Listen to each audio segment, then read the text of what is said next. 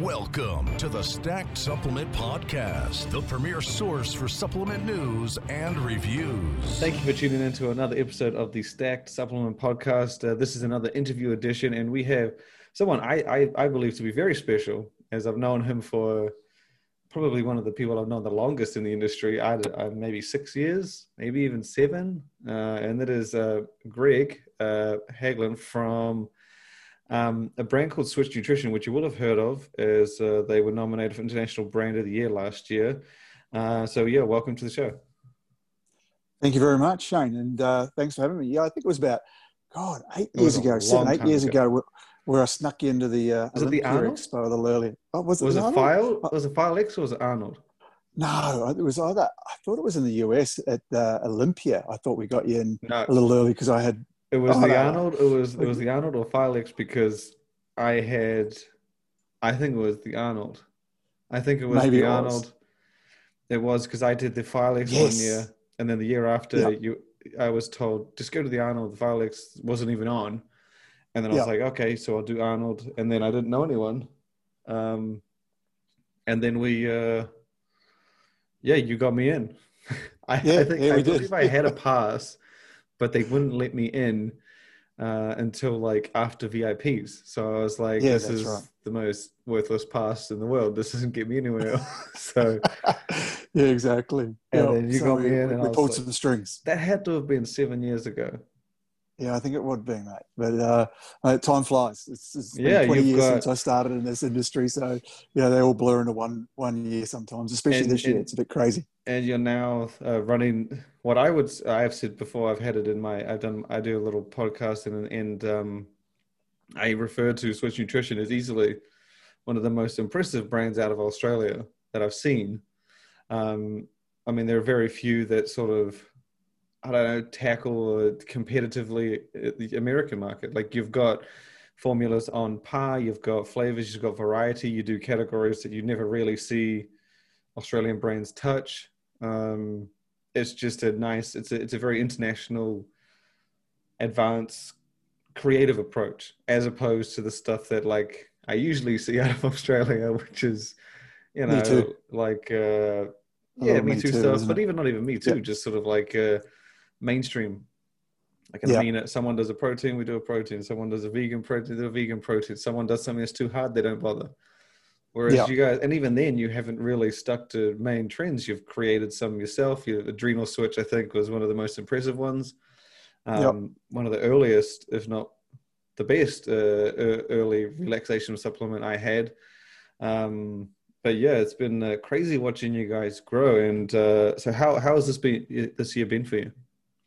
Yeah, look, it's been an interesting year. I mean, um, COVID has you know made us uh, sort of assess where we're at and pivot um, as quickly as we can. Um, you know, when it first hit in March, we were all a bit, oh shit, what does this actually mean for retail? Because you know we are a, a bricks and mortar retail kind of uh, brand. We we like to support our, our retailers here in Australia and, and internationally, and it was uh, one of those. Well, if retail shut down, you know, where do we go from here uh, kind of situations. But we were pretty fortunate. Most of our sales were generated through retail here in Australia. And um, Australia wasn't that hard hit, not comparatively to the US or, or other countries around the world, South America, India, um, China, etc. So um, we haven't ventured into those markets of yet because we just can't keep up with the demand here uh, in Australia and New Zealand. So um, we kind of pulled back uh, on some of the larger purchase orders that we had in place uh, in March. And I regret that massively because um, that left us out of stock um, throughout some of the periods, which would normally not be that busy for Australia because we're working through our winter. Um, but things changed. COVID changed and flipped everything on its head. And July, which would normally be one of the quietest, June and July, it's the end of our financial year. Retailers don't want to spend too much money. Consumers aren't spending as much money. Um, that actually changed. We, we saw an incredible amount of spending, especially in the health and wellness space. So products like Adrenal Switch that you referred to before that was yeah. um, you know, designed to help relieve stress, right? So it might help you recover from the stressful workout that you've just had, or it might help you recover from the stressful life that you're experiencing. Either way, it's a magnesium ashwagandha product that will help to, you know, take that CNS um, and switch it off for a little while and let you calm down and relax and recover and repair. Um, so that became, you know, very, very important to a lot of people, and, and, you know, their purchasing dollars that they were spending. That was sort of at the top of the list, along with Vitality Switch, which was, you know, was, was, was going to ask that. Must have been up there. Yeah, it was. So those two just went whoosh straight up. Sales just took off and we could not keep up. But products like pre workouts and fat burners, because gyms were closed, um, completely flatlined. Uh, so you had a, a, bit of a mixed bag. You had Keto Switch, a product that's well known for suppressing ghrelin or, or controlling hunger, go up in sales, which was really interesting to watch mm. because um, you know, people were sitting at home, not perhaps training as much, putting on a few pounds or getting a bit soft around, around the edges um, and realizing that they were a couple of steps too close to their pantry and fridge and couldn't stop themselves. So, um, you know, Keto Switch was uh, one of those products that you know just absolutely took off, and we just weren't prepared for that. So, it's been a funny year. It, it, for us, it's been our our most successful year in the three and a half years we've been trading. Oh, um, wow. You know, the growth we're, we're seeing at the moment is unprecedented and quite the opposite of what we expected. Um, and, and, you know, next year is, is, our, is our big launch into the international market as we round out our range, um, you know, put together the portfolio that we believe to be certainly a, a complete offering and uh, yeah, we've got a few more products to to sort of you know get that covered over the coming months and, and into the first couple of mo- months of uh, 2021, and then we'll um, we'll take that leap into the uh, international market a little bit more seriously. Um, do you guys have uh, a retailer or distributor lined up, or is it sort of just a, you know, we're now ready to take on international and We've we've been um, having conversations in the background already, and um, you know they're, they're not ones we can take too seriously right now because we're constantly out of stock here in Australia. Just yeah. the supply chain has changed too. You know that's something you've got to be mindful of. Like we were we were getting uh, soft t- soft touch lids and jars out of China because they were the only place that we could get them from that was you know reasonable reasonably priced. Australia wasn't making anything like that. We were the first to use them um, in this you know landscape here and um, you know with what's going on with COVID in China and, and I guess the um, angst between Australia and China and, and, and, just China and everyone at the moment, um, there's a lot of uncertainty there. So we're actually got the molds made. We're actually going to be producing those jars here in Australia shortly, um, so that we can prevent wow. that uh, those out of stocks and also um, improve our vertical integration. So there's quite an investment from a you know taking a product you know, that we just buy the different moving parts and actually creating some of those moving parts ourselves to overcome some of these uh, logistical hurdles. Um, that doesn't mean that we still don't source ingredients from all around the world. Uh, and one example of this actually is, is, you know, come to light very recently. Um, you know, when we're formulating a product like Vitality Switch, what matters most to us is that we get the, um, I guess, the ingredients, the botanicals that we need to be compliant with the actual active ingredients that we're looking for. So we want to get a, a certain quality of broccoli sprout extract. So we want to get yeah. a certain quality of, of coriander um, or, you know, quercetin, etc. What we don't, I guess, and is not as important to us, or certainly not important to the raw material supplier, is how that botanical tastes. So, from batch to batch, from season to season, and from supplier to supplier, you can get variances in the raw materials. And there's 33 different botanicals in this product. So, every single time we produce a batch of Vitality Switch, if it contains any new botanical that we haven't um, used from that source, or it's a new batch or a new um, season, season, where it's yeah. been harvested, etc., uh, we actually have to do a new tabletop sample to make sure that it matches our retention sample for flavor because we um, we didn't have that process before, and from flavor to well, batch to batch, we were getting flavor variances that we weren't you know setting as an example for yeah. ourselves. We weren't accepting that, you know. So we said that's unacceptable. We have to find a way to prevent this. So now we have a longer lead time, and we do some retention sample testing and batch ta- uh, tabletop sampling before we go to our full blend to make sure that we can match the you know the flavors that we have as an expectation for ourselves. And so that's uh, some things that have changed. Yeah, I never even I never even knew that was a thing. I just I mean it makes sense when you think about it, but you know you, you never know about it until you actually hear about it. So it's uh, yeah, yeah, it's one of those things you sort of don't think think about, and um, you know even ashwagandha, like in our adrenal switch, um, can change from season to season. We always have the same ashwagandha, we have the same level with analytes, we have the, the same active ingredient and, and standardization, but um, yeah, botanically they can change. So even the smallest of variances from season to season can throw out your flavors if you don't readjust accordingly. So, uh, yeah, we've been making some readjustments this year to try and uh, improve upon the flavors that we had, and we were oh, already. Uh, I can't imagine you improving. To be honest, it's still. I said this to people before, and I mean, people always say things like brands mostly would be like, "Oh, it doesn't have as much greens as, as this one, or it doesn't have this," and I'm like, "Look, man."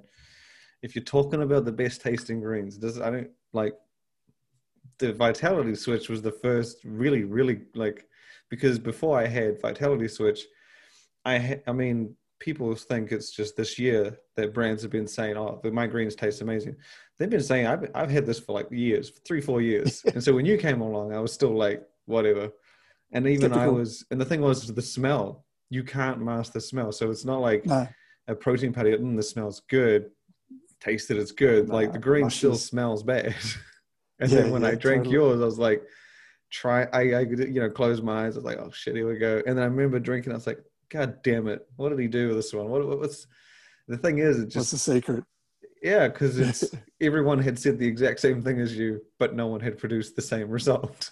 No, and, and look, uh, it's very hard with that formula. There's two things to be mindful of with Vitality Switch. One, we don't use barley grass or wheat grass, and that's intentional yeah. um, because we don't believe that humans evolved eating grass, but they are the cheapest. Um, so I appreciate why companies will use barley grass and wheat grass because it's a great way of getting your chlorophyll levels up um, and your antioxidant levels up without actually spending a lot of money. I was um, going to say, does that mean it's, it's also one of the ones that you see that's dosed quite a lot, and a lot of brands do that you know call out 10 grams of greens 5 grams of greens. And i suppose when you're putting these ones in there it's on paper it's like look it's got you know it adds a nice bit onto the to the to the flavor onto the title. Yeah yeah. And we don't um, label garnish for the purpose of you know consumers viewing pleasure. Yeah. We want the result, right? Um, so it's really about just producing a product that's going to work synergistically. Those ingredients are amazing, and avoiding the grasses meant we avoided that grassy aftertaste. It's not rocket science, you know. It's the same with the protein. We don't use rice protein because it's gritty, but we also don't use rice protein because it's endemically contaminated with heavy metals and arsenic the way that it grows. So you know we've avoided it for the benefit of the consumer, which gives them a benefit in, in taste as well. Um, so some of these things just make sense as you work through the project and, and you know you look what's best for you. Yeah. Personally, we always have ourselves as the kind of front runners of who we're formulating for. We're actually in the process of creating a formula right now that we may not bring to market at all ever, but we're testing it on ourselves, um, and we we all have kind of this this not condition, but we have concerns around this part of our own health, um, and we think that this product's going to really help us all out in the office here. So we're all testing it right now just to see how we go, and we're week one at the moment, and everyone's just you know completely blown away by how good it is. So I mean, there's every you chance gotta, you got to give me a little more than that. If you've got to throw something out like that, you can't just say, oh, "I won't tell it you might, what it, might, it might be gut related." Let's just say that. Okay. Who doesn't have look gut gut issues is uh, up there. I mean, Vitality addresses a lot of them, but um, you know, you look at the top three complaints based on you know nutrition business journals research, and they say the number one complaint is stress and sleep, the number two complaint is gut health, and the number three complaint is hormones. Um, so you know, when people are complaining about different health conditions or health issues, those are the top three complaints in the natural, you know, food medicine space. Um, so we're we're sort of trying to tackle that as much as we can, you know, help people in those areas of their lives, which will improve a lot of other areas in their lives. So you know, that, that's been our focus from the beginning is, yeah, we're a sports nutrition brand. Yeah, we want people to look great, but we want them to feel great too. So it was always about how can we do this in a way that was healthier, than what other people were doing. Um, you know, for our own personal gain because we want to use them, but also for the benefit of consumers to have a choice that is actually healthy for a change. Yeah, I think um, gut health has kind of been. It's almost like uh, when health and wellness became such a big trend and you know, since March, uh, people did greens, they did immune products, they did multivitamins, and now you're seeing a bit of a, a trend towards like, okay, what else can we do in this space? And um, Compound Solutions has that. Uh, is it Core Bio? Tributyrin. Is that is, is that the name of it though? The brand name? Yeah, yeah. Core Core Biome's the brand yeah. name. The actual the actual ingredients called Tributyrin. Yeah, yeah, yeah. Um, and that that's mate, that is next fucking level. Like, excuse my language, but that is uh, you know they're going into a space where we go, okay, you feed probiotics or, or microbes a prebiotic food source, and then they make a postbiotic, which is what we want. It's the short chain fatty acids that is actually giving us the healing and the health benefits. And they've just skipped the first two phases and gone, how about I just give you the postbiotic? Um, and you know, I think there's going to be some wonderful things come out of that. Yeah, you know, Matt's on, on a real Matt, man. Matt, that dude is smart. He told me he was like, "Oh, it's something big. It's I got to tell you what it is." And then literally that week. Uh, it was Alpha Lion did a superhuman gut, I believe yep. it was, and then I yep. was like, "This wouldn't happen to be you, would it?" Because I'd never heard of it, and then you know, quick Google, I was like, "Oh, it's on your site." But I've yep. always, I've actually always taken a probiotic. I use Evomuse's Gut Health. Um, I've just buy a year supply. Haven't gone off it since. Just makes me feel a little bit better. It makes me feel a little bit uh, nicer, and um, yeah, general gut health just seems to be hand in hand. But you, you make a valid point. Very few brands. Um, Alpha Lion's one of the rarities that has actually put together a supplement that's entirely dedicated to gut health. Usually they tuck them into the greens or the vitamins, but uh, I think Alpha Lion's one, uh, is another. Um, Miracle Labs does their Guts and Glory. Very yep. few make an entire supplement dedicated to that whole thing, and makes it difficult and, and to shop for. It, it's huge in the health and wellness space in the sports nutrition yeah. space not so much but um, you know i think sports nutrition brands will take it a lot more seriously into the future because once you understand how much the gut influences um, you know 85 to 90 percent of our serotonin is produced in the gut and travels via the vagus nerve into the brain to, to create happiness and, and you know 50% of the dopamine which creates motivation and satisfaction and, and drives our, our you know, desires um, is made in the gut. So, you know, if your gut's off, and, and we also already know that uh, we have two different types of bacteria in the gut. We've got Bacteroidetes, we've got Firmicutes. Um, you know, the Firmicutes are very effective at getting calories out of your food, whereas the Bacteroidetes are more effective at getting nourishment and nutrients and producing hormones and enzymes, uh, making even vitamins in the body. So, you know, we need a balance of both because if we don't have any Firmicutes and we can't get calories from any of our food, we'll starve even if we're eating. Uh, whereas if we have too many Firmicutes and get way too many calories from the food we're eating, then we're going to gain weight and become obese. So, you know, there has been studies done where they've done fecal matter transplant and they've taken the microbiome of a lean rat and put it in a, you know, a fat rat and vice versa, and they've changed the the complete body composition of rats by changing the microbiome. so was South Park episode. I don't know if you watched South Park, but they did an Not episode. for a while, but I used to love it. they did an episode where literally that was the trend. Like they would take uh, the um, yeah and Tom Brady's was like the gold gold standard, and so everyone was trying to hunt him down and steal his poo and transplant. and I was, the whole time I watched it, I thought it was a joke until yeah. I googled it, and I was like, "Oh shit, this is actually no one. This is based it's on reality kind of thing." Um, yeah. But yeah, the uh, it's it is it is an important category. Like I said, I find I've, I've had trouble finding brands that do the dedicated supplements, and when Compound Solutions came out with that, I thought yeah, typically when they drop something, it's not too long before people catch on, start using it, at least putting together something you know based around it. So, and and to be honest, I think it fits your brand it's almost goes without saying, oh, kind of thing. It, it, would it would fit amazingly, and and you know we, we're we're in talks with Compound about Tributyrin. That's not what we're playing with at the moment, but um, I do have the raw material and have used it and, and do really like the result. Um, but they're they're more interested in a single ingredient kind of uh, market, although they've done it a little differently with Alpha Lion.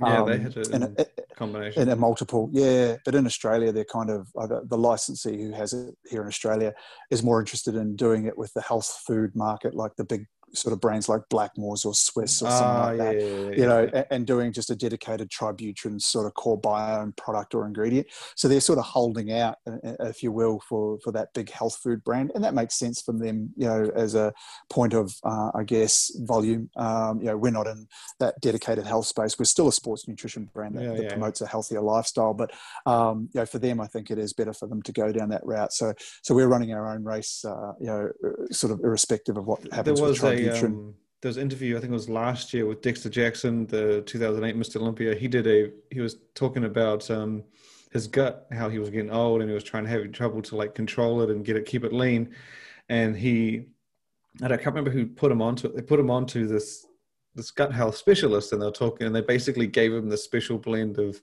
enzymes and probiotics and stuff like this. And he goes on about it. He's like, they just said take it for six months.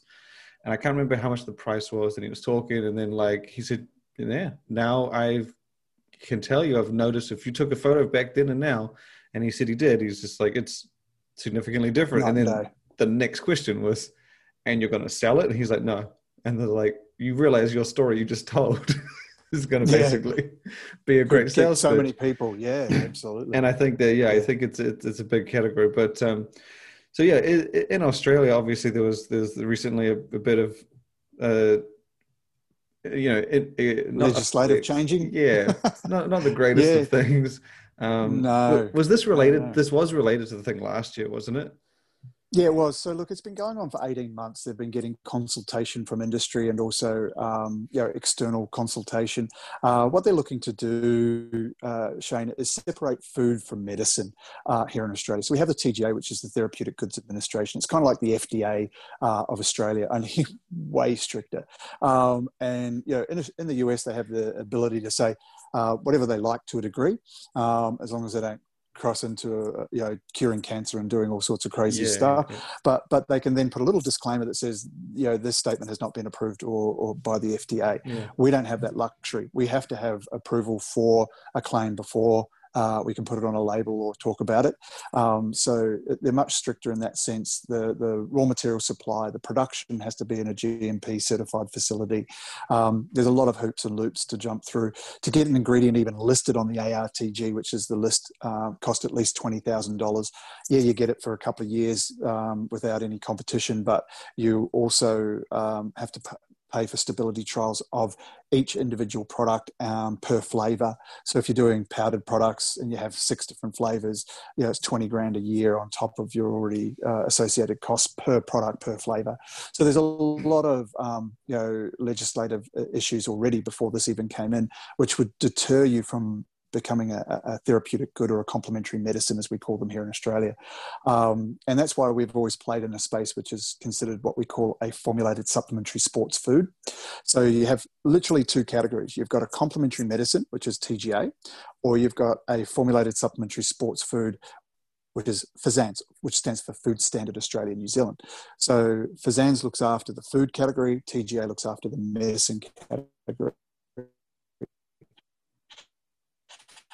Um, and what or edges that of food products are making claims of a therapeutic nature, which essentially means that they're unapproved foods or they're starting to become, you know, complementary medicines without actually going through the process of being a, a, a qualified complementary medicine. So they wanted to tidy that up, and I and I applaud that. I think that's important. We need to have a separation and a distinction between them. But unfortunately, what they've done is they've gone and got consultation from our external sources, including WADA, which is the World Anti-Doping Agency Yeah. um, and they're they've basically said anything that's already on the the WADA banned substance list is now no longer allowed to be in a supplement period. Um, so that includes Huh. higenamine, um, you know, that includes methylsynephrine, It once included caffeine. Um, yeah, well, caffeine they're allowing. They had a change in caffeine laws uh, on the 12th of December last year. So that was brought on because we had a death here in Australia, one death, Yeah. I might add, uh, from from a, a consumer, which was a really unfortunate situation and, and you know devastating to that family. Um, I believe he came home, uh, got confused between his glutamine or creatine and his caffeine, his pure caffeine powder, Oh, and he put a what, what would normally be a five gram serve of creatine or glutamine Mm. he instead put a five gram serve of caffeine in his uh, in his protein shake and knocked it back before bed and didn't wake up. So horrible, horrible situation. We want to avoid that. Um, and I think that you know pure caffeine powder or, or any stimulant that can be easily mistaken and overdosed on should be illegal. Um, you know, that there shouldn't be accessibility to those sorts of things. So what happened in December last year is they made new laws, which meant that you could have no more than five percent of your total weight Yeah, of the powder yeah. Yeah, it is caffeine. So if you've got a five gram serve, you can't have any more than 250 milligrams of caffeine. Um, and if you had a 10 gram serve, then it could, you know, effectively be 500 milligrams of caffeine. However, um, the upper limit is 320 milligrams of caffeine. Uh, so you can't exceed that amount. And then that has to be mixed in a liter of water. So when you're telling people or instructing them to use a pre-workout that might contain 320 milligrams of caffeine, you also have to instruct them to mix that in a liter of water. Um, and uh, if you do that 15 to 20 minutes That's, before your um, workout, Yeah, it's going to be a bit tough. Yeah, you would, or throw it back up. You know, it's a lot of water to be sloshing around on the leg press. So, um, you know, there's some legislative changes there that already address the caffeine issue, um, but didn't capture a whole lot of other uh, ingredients that I think that they wanted to wipe out of that uh, out, of the industry. So they used WADA as a way of uh, kind of doing that, which is, is a bit disappointing because, you know, we have probably less than one to five percent uh, athletes in Australia using supplements that are drug tested, um, and the other 95 to 99 percent of people using supplements are not drug tested. And as long as the ingredient is safe and effective, you know, they should have accessibility to that. You know, we don't want to be a Yeah. become a nanny state and cotton wool everybody and say, you know, this is for your protection. We're not giving them. Well, if it was always about protection, Shane, we would have had drugs and alcohol banned years ago, um, cigarettes banned years ago.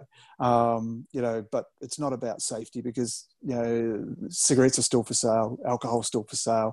It's just that you can't have it if you're under 18. Well, let's put some warning labels on supplements and say, you know what, supplements are only to be sold to people over the age of 18. I'm fine. I always that. thought that energy drinks have that limit, don't they? They have an age limit.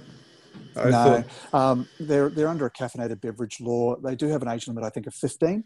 Ah, Um, sorry, I'm thinking of the UK. UK has that. Yeah, and, and look, they also have the same caffeinated laws. They can't go over 320 milligrams in a liter of water. Um, and again, I think those things are good, but uh, what we're not understanding is that you, you still don't capture the caffeine content from your barista. You can still go to the coffee Yeah. shop and order a, a triple or a quad shot macchiato and get 500 milligrams of caffeine in that sucker, um, and that's not prohibited. You know, that's not uh, captured by these new law changes. So they can't capture everything, um, but they're doing their darndest to have a good crack What if you it. did like a coffee Um, powder and then combined it with pre-workout? if it's got a label in a box or a jar, they, they're pretty much going to um, you know, have some level of uh, have some level of enforcement. Um, so you know, it, it is becoming tougher. And from an, uh, a US standpoint, because obviously we still get a lot of US products into Australia, Yeah. um, there, there is no category for dietary supplement anymore. So US importers have to either come become compliant to the food standard, which is the Formulated Supplementary Sports Food Code, which is code 2.9.4, or if it's a pre-workout, they have to go under the caffeinated beverage, um, you know, formulated caffeinated beverage law, which is 2.6.4. Um, or they have to apply to become a therapeutic medicine. Um, so they have to go in one of those three categories. They're obviously not going to do um, the latter. So No, most won't. And there are TGA license facilities out of the US, but certainly not for powders. Like powders become prohibitively expensive because you're, you're producing several different flavors. Each flavor requires, you know, registration. Each flavor requires stability trials. Each flavor requires, um, you know, submission to the ARTG. So you've got a lot of costs involved every flavor. It's like doing informed sport or informed choice, you know, testing of your product. If you have to do it every batch, every flavor, it becomes, you know, prohibitively expensive. So, um, you know, with that being said, a lot of the US brands are going to find it difficult to navigate, you know, what they can and can't do. I mean, even citrulline malate is a novel food, so it really shouldn't even be in a formulated supplementary sports food. So you'll have to get creative in, how you, you know, list citrulline malate on your label if you want to be compliant, or you can just not be compliant run the risk and face the fines, um, which is unfortunate because there will be a lot of those handed out in time. Um, so yeah, it, it is changing the landscape. We're very well positioned to be able to navigate it because we're obviously quite familiar with these laws. We have a yeah, local as well. So I think that, Yeah, we're local. helps a lot. it does, um, and you know we're obviously going. Uh, we're already a health and wellness brand. We're already you know trying to become compliant from a labeling perspective and, and ingredient perspective. But there are some cool ingredients that you know we were first to bring to market here in Australia, including Dynamine, uh, which isn't captured under WADA because WADA approved it and made you know said that it was safe for athletes. But we have another way of capturing a product, and that is under or an ingredient and that's under the uh, agricultural department's uh, banned import list. And unfortunately, dendrobium and dynamine or methyl liberines have been captured under that list. So even though we weren't captured for dynamine under WADA, we, lo- we thought, oh, yeah, we've got the green light here, we're good to go. No, here's another list Ah. we're going to throw at you. And if you're on that list, you're done as well. So, um, so Dynamine's done uh, as of 30 November. No product in Australia can contain Dynamine or Dendrobium. Um, no product in Australia can contain Higenamine or PEA or PEA analogs. So that's you know your phenylethylamines, Yeah, your beta phenylethylamines, your methyl beta phenylamines, which is your acacia rigidula, your erythropallium scandens, your uh, J. regia extract, your English walnuts, all of those things. DMHA analogs, DMBAs, So, so, all done. so gone. let me basically the way because as far as I knew, the way it was was basically you'd have the, the the food supplement rules, and you know that's where you'd get pre workouts with the nutrition facts on them, which wasn't it's not really typical in uh, US, obviously. Um, No. And then you'd have the what you're saying the registered medicines. And Yep. then, so the food, the re- and then there would be the guess the supplements that came in from the US would guess fall in between, kind of thing. At the moment, at the moment. Well, yeah, yeah, at the moment now. So basically, when uh, November 30th rolls around, which is when that's pretty soon, that's like only two months away. Very soon. And I've been speaking with, we've got an industry uh, body here called the CMA, the Complementary Medicines Australia. They're kind of our voice of reason that talk directly with our health minister and, um, and the TGA and FSANZ. So they've got their ear and they've been speaking to them and saying, this just isn't enough time. yeah, Like we've got, you know, especially with what's happened in the world. Yeah, totally. I know, and it's you know you've got businesses that it's maybe already struggling, um, and then they're having they've got stock on the water from the US Yeah. or wherever Yeah, um, that may not even arrive by 30 November. So you know that, that's a really tough position. We've only got one product affected because um, uh, Power Switch was the only product we had. Well, we had mean, Dynamine. yeah, We had Dynamine and Thermal Switch and Power Switch, but uh, we've been able to shift very quickly from using um, Dynamine to Teacrine in the Thermal Switch uh, because we already had that labeled as Kucha tea extract. Um, because we had a, an inkling that Dynamine, you know, when I spoke with them last October, that it was going to be captured. Um, however, we had enough labels and, and stuff done for Power Switch that I didn't have a chance They- to change that over. Well, when they did the DMHA and the DMA, they gave you like six months to a year heads Didn't up on those things. Yeah, I know, right? So yeah, and now and now this is they're way worse. classified as I know, right? And they're classified as Schedule Ten. So they're like heroin's in Schedule Nine. They're they're, they're considered worse than heroin. So there's they're considered so bad that even the consumption of any of it would be disastrous. Um, so it's uh, it's crazy that they went from being in a supplement to being Schedule Ten, but you still had. So they thought that they were so bad you shouldn't even uh, ingest a, a single gram of it. Yet they gave you six months to get it. yeah, they gave the you shelf. like a good lead time. Yeah, see So- what's happening. I think there's a little bit of politicalness going on here. Um, there was that death, as I said, with the caffeine. Um, the anniversary of that death is coming up uh, in December, and I feel like the government wants to make a, a move to look like they're really uh, changing the industry and shaping things up before that uh, anniversary comes around. So there's a bit of a political um, sort of motivation behind it, unfortunately, and um, yeah, there hasn't been a whole lot of like there's been industry consultation, but even when we were consulted, it, it felt like we were being told what was going to happen rather than asked what we should do. So um, uh, right now, uh, we are trying to get an extension on that, but I don't know how likely that that is, mate. It's just going to be a case of suck it up and see, and uh, and move as quickly as you can to to try and um, you know deplete your stocks before 30 November, so you can stay out of the firing line.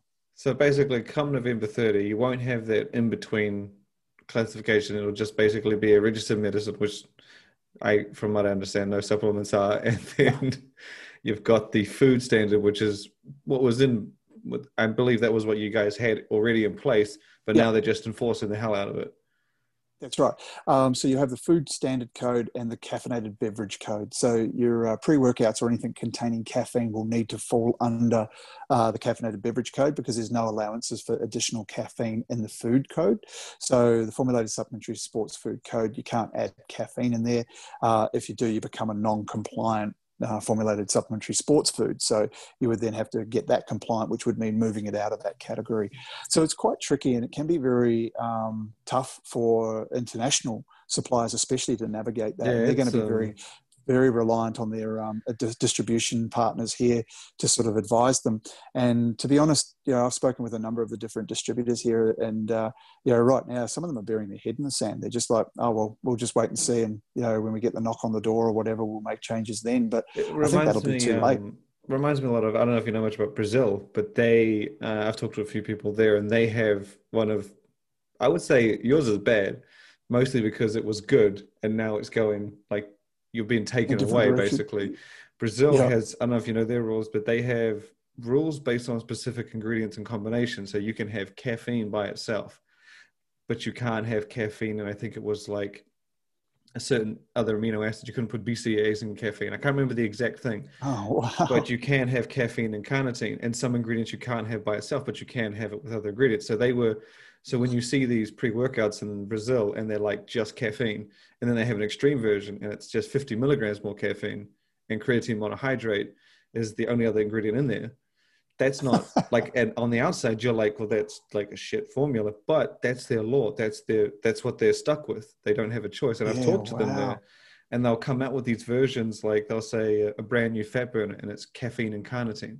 And i'll be like okay like cool. But they'll be like yeah well, this is the rule and they're also restricted yeah. on dosages so they can't go over certain amounts and so you yeah. have to never that's why when you go there and you see what their stuff is it's as basic as it gets but it's within yeah. the rules.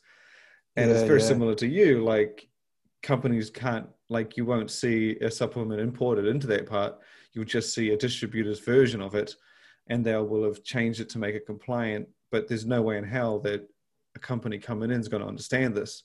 So they need their partner there. They need that person to na- navigate. Very much like what you're saying is probably going to happen with a lot of the US brands, and it's I can't imagine it. I think it, it might actually work for you because a lot of these smaller brands aren't going to be able to just waltz on in anymore with like no, a small ship right. because It'll there's be too no tough. in hell they'll be able to afford the labels, let alone the formula differences. Yep. Yeah. Yeah. No, it is going to get tough for the US guys and um, yeah, anyone importing into Australia. It's going to be tough enough for the guys that make stuff locally. But um, yeah, I remember years ago I worked for a brand called Nutrilife, a, a very uh, you know big Australian New Zealand brand, and it's a red, red logo, time, right? Yeah, that's right. Yep, it used to be. I know this one. Um, and, yes. and it was a vitamin supplement brand. They, they had Cordell's, Wagner, Nutrilife. And we were playing in the health and wellness space or, or health food stores and chemist space uh, quite a, in a big way. We had a competitor at that time from the US called Solgar. And Solgar was being imported and distributed here in Australia. And they're completely out of the country because the legislation and regulations were too strict. They just couldn't be bothered with it anymore. The juice trees uh, to this day, US brand in that vitamin space, uh, but they don't even bother with the Australian market. So a lot of these guys are just going to start to go, well, it's just too hard. Like, is it really worth it? There are 25 million people in Australia. Yes, we have a lot of consumers per uh, capita, but you know, is it really is the juice really worth the squeeze? I think when, the um, if you look at Brazil, you'll see a perfect example of exactly that. You will not see a mountain of US brands. You'll see maybe like Muscle Meds, MHP, like Cellucor, the big guys, but you won't see any small ones. And that's it's just you and, and a lot of them have a, it's made room for a lot of Brazilian brands to build up, and you've seen a big rise in um, just a lot more creativity, a lot more um, difference and differentiation in, in the in the Brazilian brands, and they've come up they've come a long way, and it does give you room to just let the local brands, you know, right. build out something.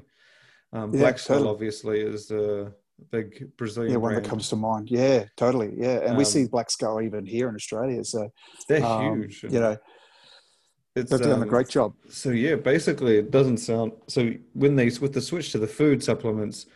I assume that there's always been rules with those types of products as well, like you're saying with the different ingredients. Like, yep. And so now they're yep. just basically going to have to you know, yeah, so what that. we're planning on doing is, uh, I guess, what we need to do as an industry here in Australia is band together, and it's never been something we've been good at doing. Like uh, you know, most, most industries, yeah. you, you, know, especially this one because it's filled with egos and, and oftentimes bodybuilders that have gotten into supplements and created brands and things like that. That you just go, they're, they're, they're sort of individuals themselves, and they don't really want to work together as a team. But now's the time where we have to come together, whether we love or hate each other, um, and we're competing on the shelf uh, day to day, we need to support each other and, and come up with a new legislation that actually gets us what we want, that's safe and effective for the consumer, um, that actually you know, allows for the ingredient and development of quality products.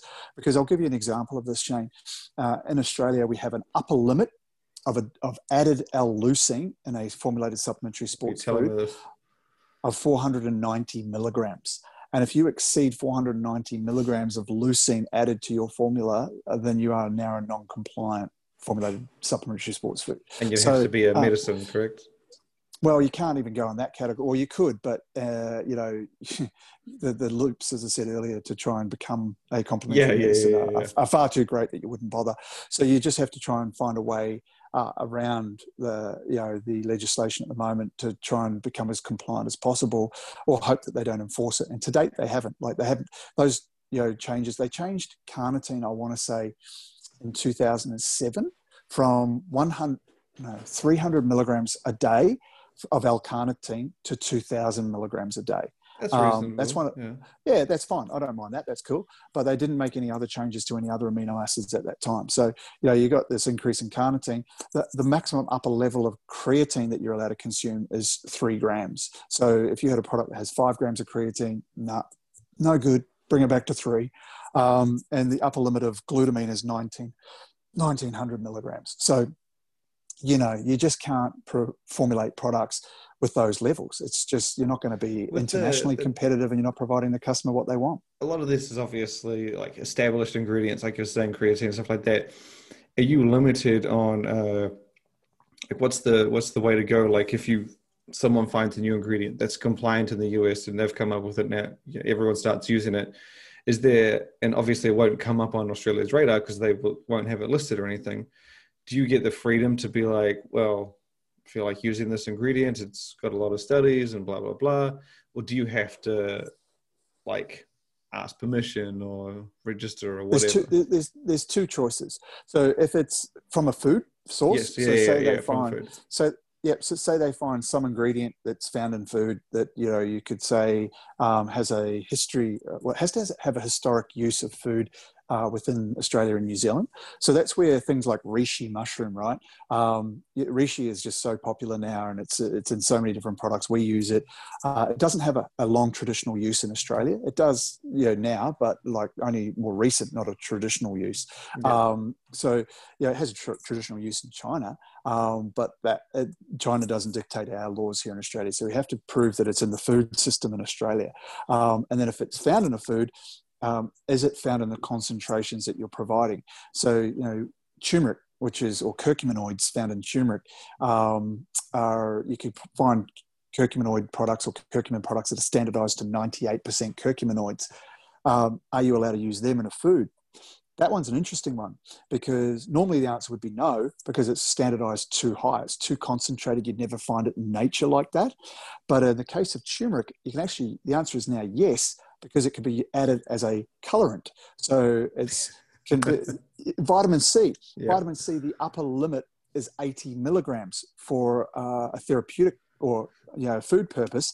Um, but you could put more in. You just have to say that it's there as a as a stabilizer.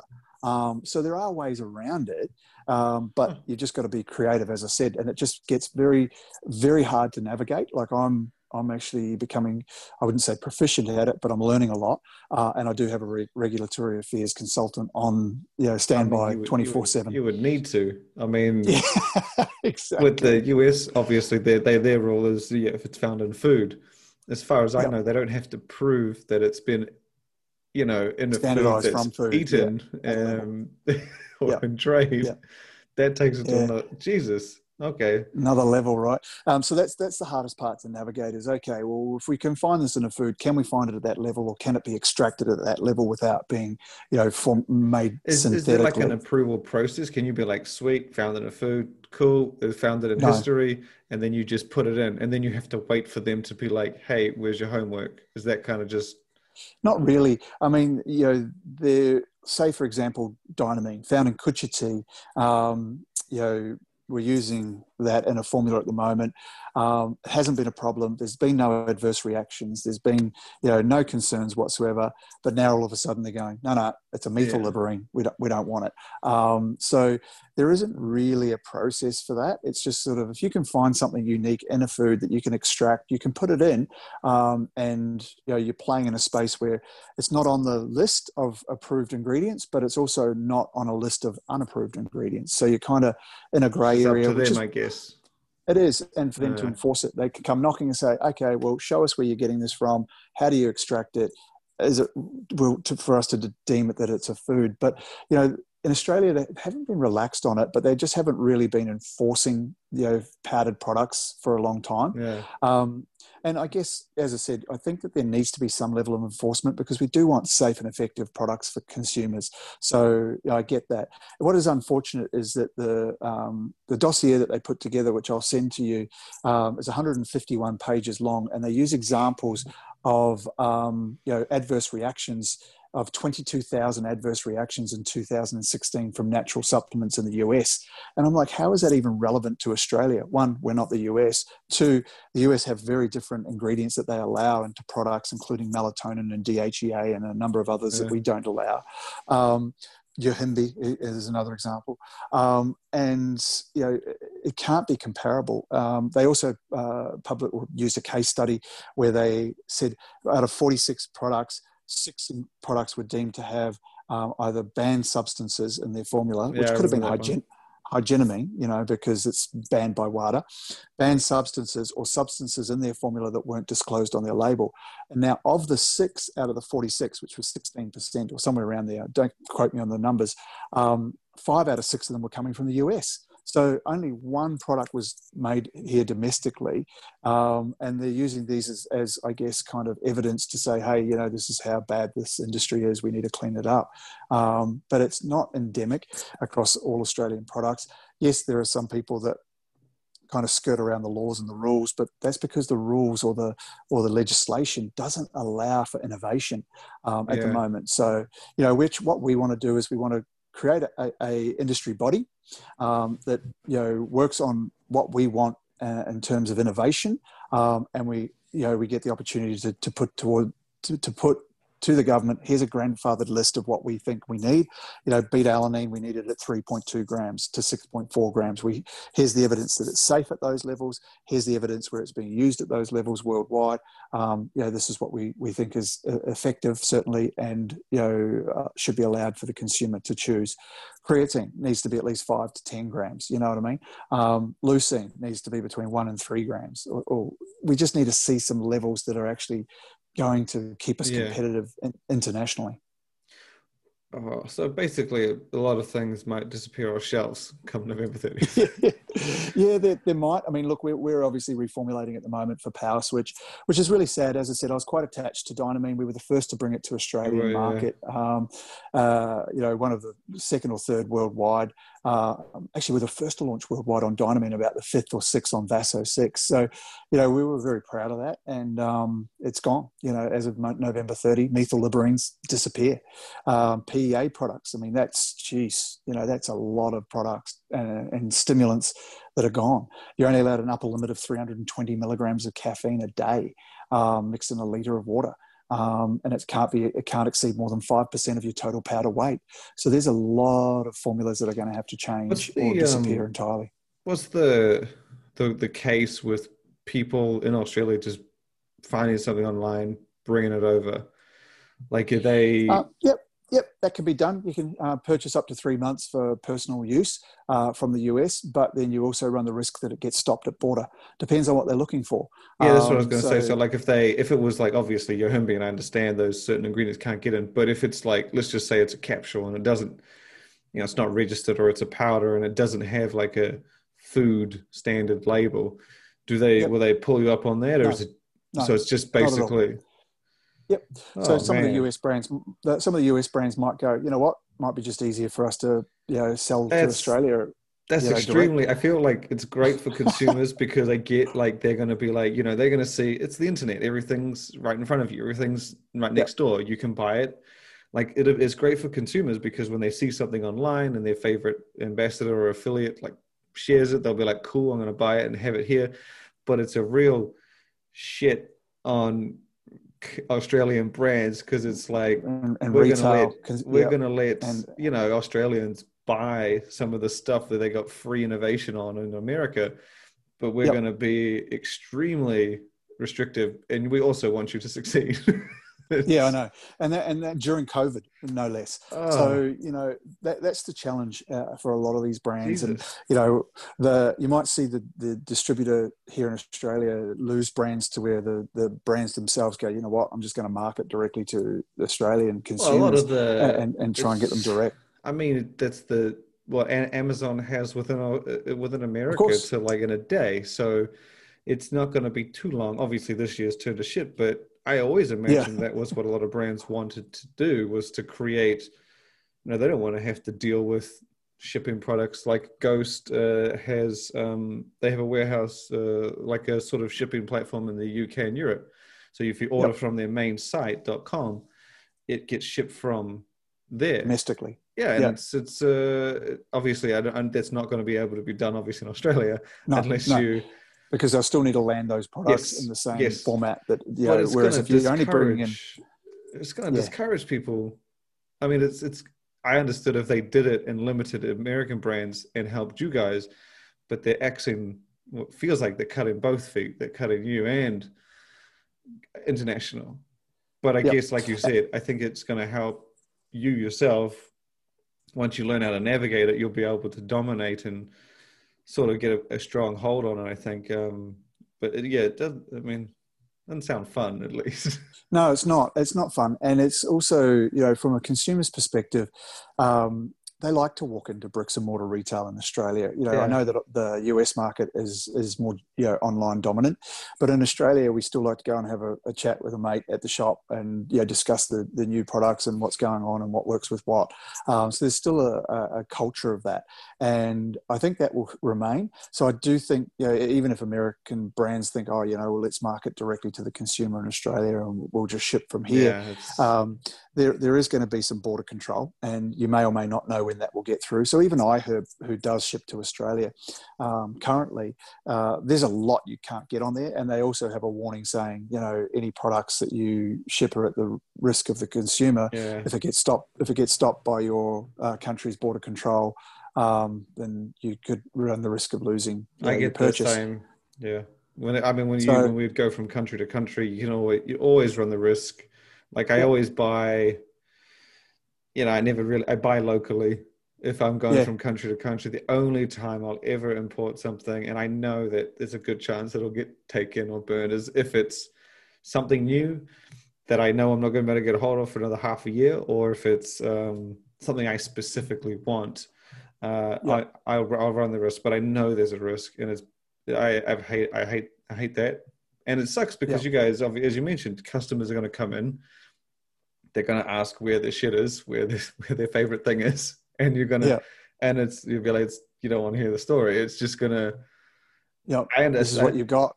I, yeah, Yeah, I had yeah. a friend who told me uh, once you charge someone a certain price, you can never charge them, uh, you know, any any more. You can always charge them the same or lower. You know, once Yep. you, you can't really, and you've given Australian people a certain th- way of supplements. You've given them freedom. You've given them supplements like I've seen supplements launched in, New Zealand, uh, sorry, America, and they'll be in, in Australia and New Zealand within a week. Yeah. And you get Yep. that freedom, and uh, I just, it's, um, yeah, you're gonna, it's, it, it sucks, I guess. I'm probably gonna feel it here in New, in New Zealand myself, but Yeah, you, you will a little. I mean, New me. Zealand, New Zealand has another law, um, which is a, I think, a 2006 dietary supplement or sports dietary supplement law, um, and we also have uh, what's called a MMRA, which is a, um, uh, sorry, the TMRA, TMMRA, the Trans Tasman Mutual Recognition Agreement. yes, I've, Um, I've heard of it. So that will cease to exist to some degree because generally speaking whatever was uh, compliant in, in new zealand could be imported into Yes, australia yeah. and sold here um, unfortunately that won't be the case anymore those same products in new zealand will still have to comply to our for food code and you know, Yeah. complementary medicine code so um, it means now that if those products in New Zealand contain higenamine or PEA or methylliberines, uh, etc., then they will no longer be able to be imported because they, uh, again, a breach of that. Um, But New Zealand you know, has that that that category, I guess, the classification of that in between the medicines and the, uh, interesting. I mean, I Yeah. never knew that, but uh, which is what we want to create here for Australia, uh, in some way, some ways in line with what New Zealand's doing, so that we can again get back to that you know TTMRA. Um, because if we have the same kind of laws, that's what FSANZ's was originally designed to do. Food Standard Australia and New Zealand was designed to have it so that we could you know import export between the two countries freely and have the same yeah. formulas you know uh, that makes a lot of sense given our close proximity and well, our similarities that australia and new zealand share economically and stuff like that similar totally. to yeah it's um okay well that's yeah so that's unfortunate i guess for i mean it's it's unfortunate it. for you and it's i mean I, I i feel bad a bit for i guess the advanced users and consumers I think it'll yeah. be. I think it, it, will be good for Australia uh, uh, brands, but bad at the same time. But then, I mostly feel for the people that don't know about it and are just going to go and try supplements and think that this is just, you know, we don't have this because it's you know this, this, and this, and then they look online and think that because it was always that that thought process that oh we want the American version because it's hardcore. That was always something. Yep um, and you guys, I think brands like yourself really bridge that gap. You really brought it in. Like, no, yep. no, no, no. We have hardcore shit, and yep. now it feels like that's just going to be taken away. Yeah, to a degree it will, because I mean, you know, if we can't keep up with the Joneses in the PEA space or um, yeah, the methylliberines, and we have to really restrict our caffeine content, um, you know, they are going to be, I guess, less high end or hardcore stimulants. Um, I'm not necessarily upset by that. My, I mean, you're 20 to health, more no, wellness space, yeah, no, yeah. right, yeah, exactly. The 20 to 30 year old Greg might have been a lot more pissed about that because you know I grew up on Jack 3D and Mesomorph, yeah. so um, you know it, it's a different time of my life, and and you know I'm all about the health and wellness side of it. So what we'll be doing is we're going to be using ingredients like Enxtra, um, which are caffeine potentiators yes, to help yes. improve the body's response to stimulants, rather than you know we can't dose them up on extra stimulants. Let's make the body feel it more and feel it for longer. Um, so you just have to get smarter. We just have yeah. to be more creative. That's our skill set. That's an asset that we have as a brand. Is we look at the physiology of the body and how it works through these catecholamines or different stimulants, and you know, how it's metabolized and how we can keep it there for longer, and what do we need to do with the receptors, and you know, so we work through that process. It is more expensive. It's a process that we've always taken a lot of pride in, um, and it's our differences that make the difference. You know, that's the sort of corny saying we have around the office, but it's so true because now it's going to really make a difference if we can't create a formula that you know works effectively within the parameters that we have, then we won't bother. Um, and, and, I'm pretty confident we're going to be able to produce yeah, a lot of great products. You guys are one of the best. Like I said, you're one of those more international directed brands. You you haven't gone the pre fat burner amino. Yeah. Pre V2, fat burner V2, amino V2, like you've just gone yeah. and you've diversified, which is one of the things, the key things I think that a lot of big brands have taken on is expanding into categories that people will already take, like multivitamins and gut health and you know, greens, uh, adrenal switch, and then you give you things that you didn't think you needed, and it just it's yep. uh, it, it it really shows the innovation, like you said, and I think um, yeah, I think you guys are prime. So, well, I mean, that was a very informative uh, uh, yeah, oh, I hope so. I hope people, I hope people understand. Uh, you know, I guess some of the challenges that we're going to be facing here in Australia and and probably for New Zealand too.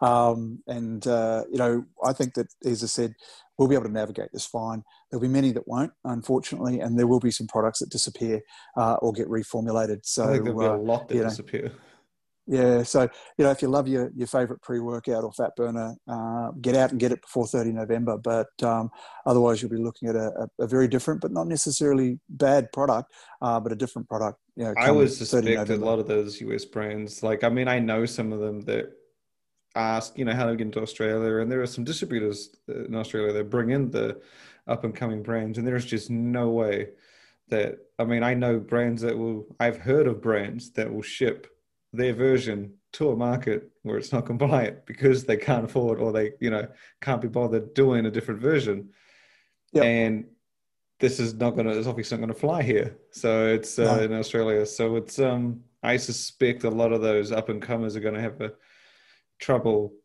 you know trying to make that shift um but yeah so I yeah. guess uh, yeah thank you for definitely filling me in sharing all the updates on uh, Swish, and uh, look forward to having you again later. Yeah, thank you very much for having me, and I appreciate all your support. And uh, thanks for keeping the whole entire supplement world up to date with what's going on every single day, every of the year, mate. It's certainly how I get a lot of my news as well. So, uh, very much appreciated. Awesome, thank you.